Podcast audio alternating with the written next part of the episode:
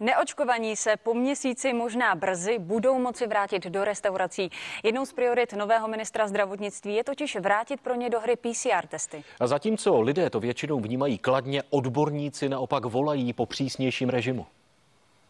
28 dní. Tak dlouho už neočkovaní nemohou navštěvovat restaurace, kulturní akce nebo třeba fitness centra. Teď by se to mohlo změnit. Brzy by jim opět mohl stačit PCR test. Rozhodně se do systému musí vrátit daleko větší role PCR testů, protože PCR test u mutace delta je způsob, jak prokázat, že když přijdu já do této místnosti, že je malé riziko, téměř nulové, že budu šířit virus. A reakce na možnou změnu se různí. Přestože většina lidí by ji přivítala, najdou se i tací, kteří by raději mnohem víc přitvrdili. Spolehat se na nějakou na výsledek PCR testu, který dostanete v úplně nejlepším případě za 24 hodin, ale spíš to bývá za 48 hodin třeba, tak to, to vůbec nemá smysl. Z laického hlediska bych řekla, že když mají testy, takže je to snad v pořádku. No tak úplně samozřejmě se mi to nelíbí. S tím souhlasím, protože prostě je to jistota, že ten člověk není nemocný. Pokud je budeme vracet do hry, eh, tak je třeba říct i to B.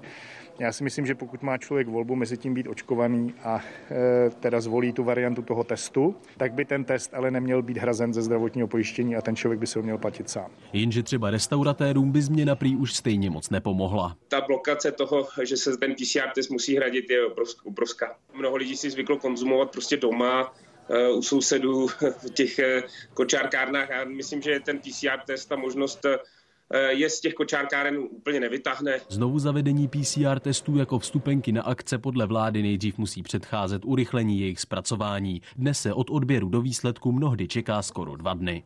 Ondřej Svoboda, CNN.